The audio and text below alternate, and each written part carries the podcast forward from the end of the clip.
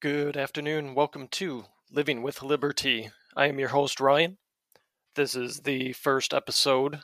Uh, I'll call it a preview episode of this podcast. Uh, what we want to do here is explore the things we need to do to maintain our freedoms and liberties and our responsibilities in doing just that. We will help to break through the groupthink culture of today by empowering freedom of thought. I enjoy rational discussion and a healthy debate. Rational discussion and healthy debate are critical elements to maintaining the health of our constitutional republic. Fair warning, though, I do lean to the conservative side. I do like considering both sides, though, and as long as it's rational and you leave the name calling and personal attacks out of it, I feel it's very productive. Uh, we'll also, in this podcast, talk current events do and do plenty of facts and figures, working to debunk the false narratives and fake news out there today. Starting out, we'll work to publish uh, Mondays, Wednesdays, and Fridays. I've got a family fairly busy, so uh, we'll we'll try and stick to that. Um, kind of before I go, I want to touch on a couple of current events uh, I've come across the last few days. I read an article a couple days ago about a sorority, Kappa Delta, that tweeted out their congratulations to Amy Coney Barrett on her confirmation to the Supreme Court. Uh, now, Coney Barrett was Kappa Delta at Rhodes College during her time there, so I thought it was a very nice gesture that her for- former sorority had tweeted out congratulations on this accomplishment. What I find interesting uh, is a day later, the tweet was deleted by Kappa Delta, issuing an apology in an apparent uh, bowing to the woke mob. Their uh, apology tweets starts out to our sisters and others who were hurt by yesterday's social media post or its subsequent removal. We are deeply sorry. Now, to me, they are playing both sides here. They're apologizing for putting the tweet up they're apologizing for taking it down. I'm sorry we tweeted this. I'm sorry we took it down. And I'm sorry we don't have a backbone. They also, a little later in the tweet, stated that their intentional journey is to focus on diversity, equity, and inclusion. How is celebrating a woman who reached the pinnacle of her profession not exactly that? This to me is the epitome of focusing on those three things diversity, equity, and inclusion. What makes it even more extraordinary to me is Amy Coney Barrett did this while being a mother to seven, two of which her and her husband opened their lives to through adoption, and not only just adoption, but adoption from a foreign country. To me, this whole thing reeks of a bunch of people who have had their safe space invaded whatever happened to having a backbone? What happened to saying, uh, Amy Coney Barrett is Kappa Delta? We're extremely happy for her. We're going to leave this tweet up. She deserves congratulations.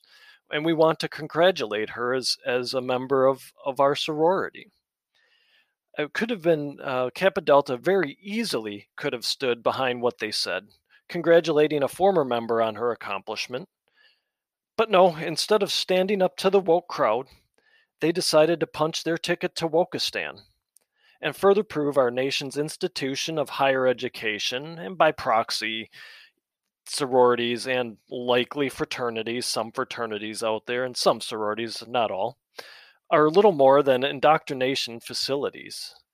And the only diversity, equity, and inclusion to be had is the groupthink of the left agree with the mindless collective, or you bad per- or you are a bad person who must be scrubbed from society. The other thing I wanted to touch on quickly is the Tony Bobulinski interview on Tucker Carlson this week. Seems like it's been going on all week. Uh, more and more just seems to keep coming out about this as as Tucker reveals more about the interview on his show.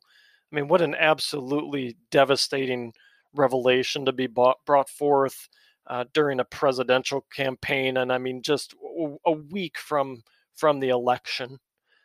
Uh, we can thank the narcissistic, dirty Biden crime family for Tony Bobulinski coming forward. Uh, he stated several times he didn't want to come forward. His intention wasn't to come forward. He preferred not to come forward. He, has got a family to, you know, that I'm sure he wants to protect. Um, and, and, really, all it would have taken for uh, them to keep this quiet uh, and, you know, really just have uh, what I'll call some of the the vagaries yet of the the Senate report, which in and of itself was was damning. But I think Bobulinski's interview um, really filled in some of the gaps, particularly in in the China section of the Ron Johnson Senate report. All it would have taken was for uh, Rob Walker to to go to Adam Schiff or get Joe Biden to contact Adam Schiff and have Schiff retract the false statement that um, basically accused Bobulinski of being involved in Russian disinformation. Seems pretty simple, right? Clear this man's name, a man whose family, the Bobulinskis, have served this country for generations, a man who was a Democrat, and at this point, I'm sure the emphasis uh, is on was in that statement at this point, a man who's donated to Democrats Seems like a simple axe asked to keep this hidden, right? Well, criminals aren't generally bright people. The Bidens are no different. I think, as we've seen Joe Biden over the years, he doesn't strike you as the brightest crayon in the box.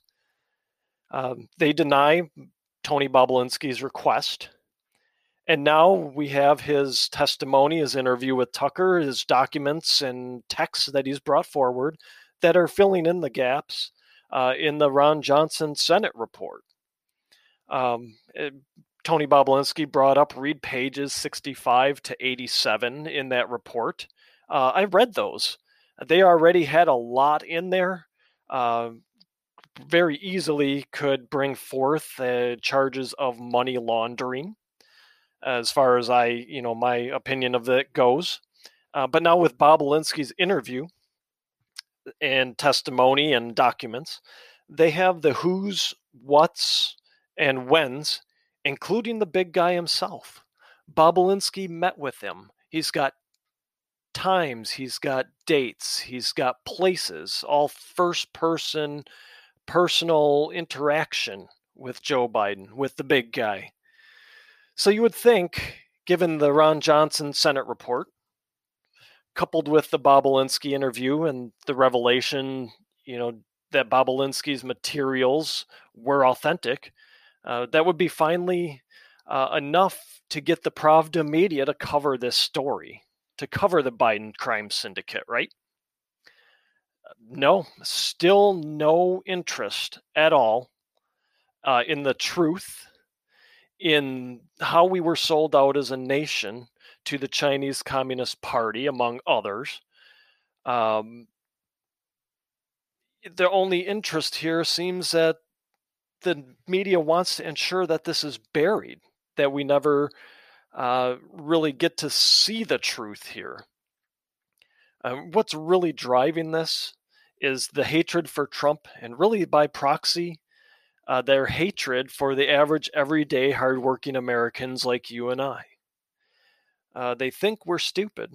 They think we can be broken down and turned into sheep like their mindless followers and viewers and readers. Um, but really, as long as there are more Tony Bobulinskis out there and patriots willing to take up the truth and spread that truth and dig for the truth, our co- country will continue to be that beacon of hope, that place that people want to come, the place where opportunity is recognized. And as long as you work hard and are willing to put the time in and don't play the victim, you will succeed. Thank you for listening. If you enjoyed today's show, I'd appreciate it if you shared it with your friends and family, as well as subscribe to my podcast. I also appreciate feedback and dialogue. Uh, you can email me at livingwithliberty at usa.com. Uh, follow me at my social media home on Parler. Uh, my handle's at Living with Liberty. Liberty isn't a given. We must continue to fight and protect it. Working together, we will do exactly that. Until next time.